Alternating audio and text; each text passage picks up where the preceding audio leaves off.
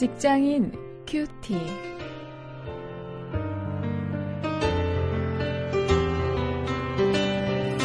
여러분 안녕하십니까? 3월 17일 오늘도 계속해서 마태복음 16장 1절부터 12절 말씀을 가지고 오늘은 세상 속 크리스천의 정체성 이런 제목으로 함께 말씀을 묵상하도록 하겠습니다.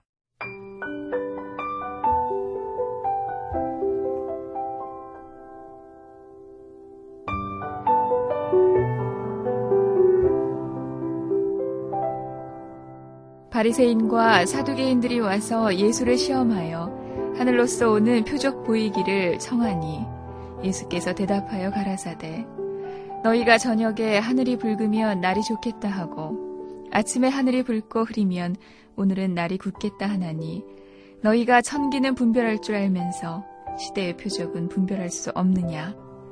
악하고 음란한 세대가 표적을 구하나 요나의 표적밖에는 보여줄 표적이 없느니라 하시고 저희를 떠나가시다. 제자들이 건너편으로 갈새 떡 가져가기를 잊었더니 예수께서 이르시되 삼가 바리새인과 사두개인들의 누룩을 주의하라 하신대 제자들이 서로 의논하여 가로되 우리가 떡을 가져오지 아니하였도다 하거늘 예수께서 아시고 가라사대 믿음이 적은 자들아 어찌 떡이 없으므로 서로 의논하느냐 너희가 아직도 깨닫지 못하느냐? 떡 다섯 개로 오천 명을 먹이고 주운 것이 몇 바구니며 떡 일곱 개로 사천 명을 먹이고 주운 것이 몇 광줄이던 것을 기억지 못하느냐? 어찌 내 말한 것이 떡에 관함이 아닌 줄을 깨닫지 못하느냐? 오직 바리새인과 사두개인들의 누룩을 주의하라 하시니 그제야 제자들이 떡의 누룩이 아니요 바리새인과 사두개인들의 교훈을 삼가라고 말씀하신 줄을 깨달으니라.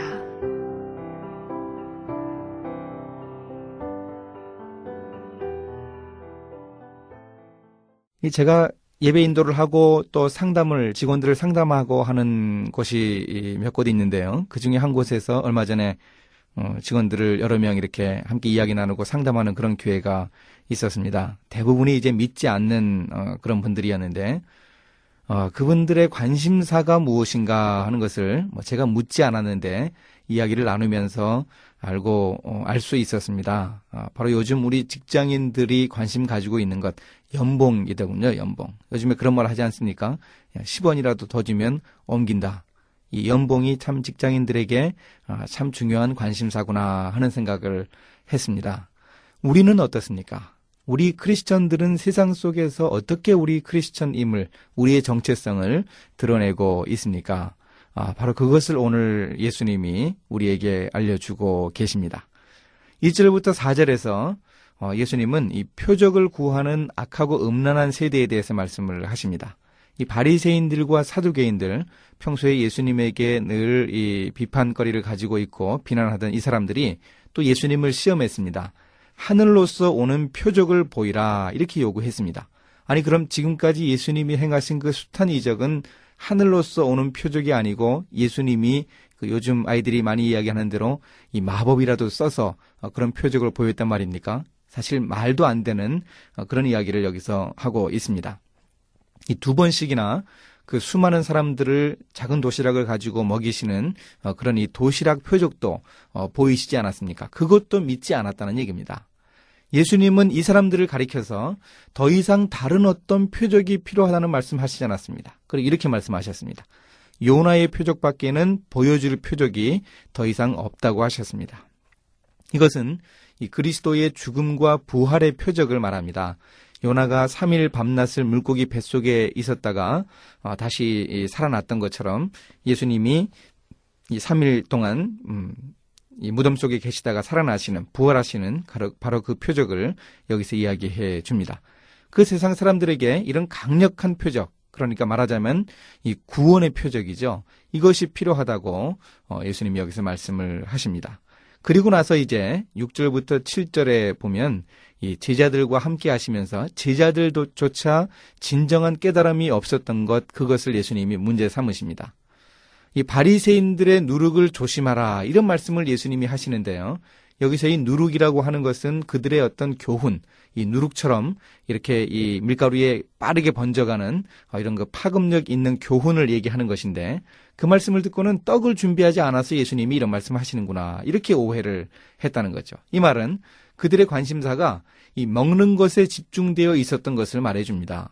이 제자들로서도 이런 대답을 하는 것이 이해됩니다. 이 바로 두 가지 표적, 이 도시락이 이 커져가지고 어, 수많은 사람들이 먹는 이런 표적을 이 두 번이나 겪었거든요. 어, 그러니 지금도 어, 우리가 이 떡이 하나밖에 없는데 이것 가지고 어, 우리를 다 먹이시려고 하는 것인가 이런 생각을 한다는 거죠.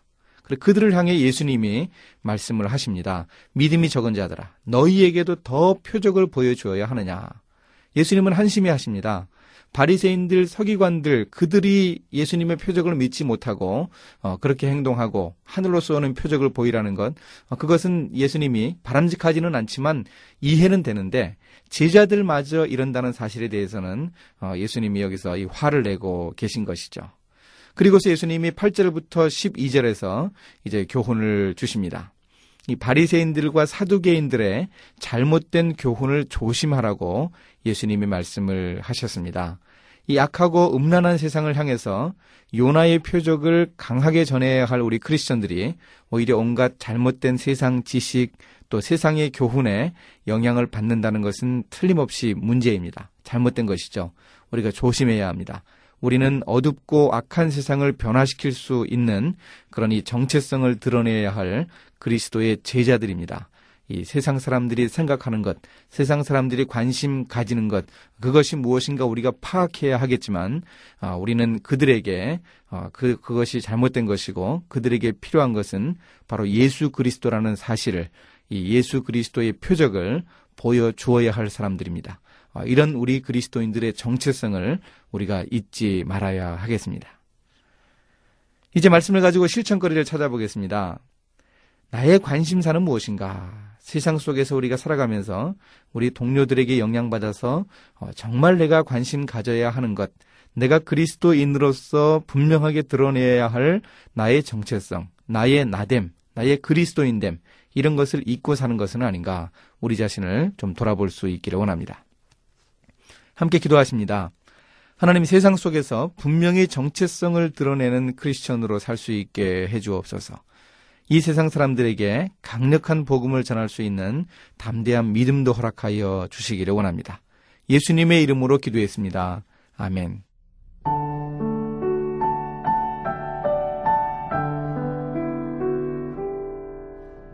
캐나다의 한 대학 교수가 만든 자동 고해 성사 기계가 있습니다.